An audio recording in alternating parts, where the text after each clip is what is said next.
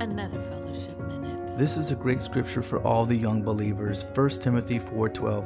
Don't let anyone think less of you because you are young. Be an example to all believers in what you say and the way you live, in your love, your faith, and your purity.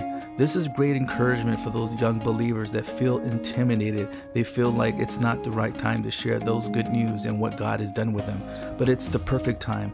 It's the perfect time when older generations that may need that pick me up, that need that extra energy and that Holy Spirit to work again, and the testimonies and the love that comes from God to those younger generation will give that spark so that younger generation does not need to be quiet. They need to spark up.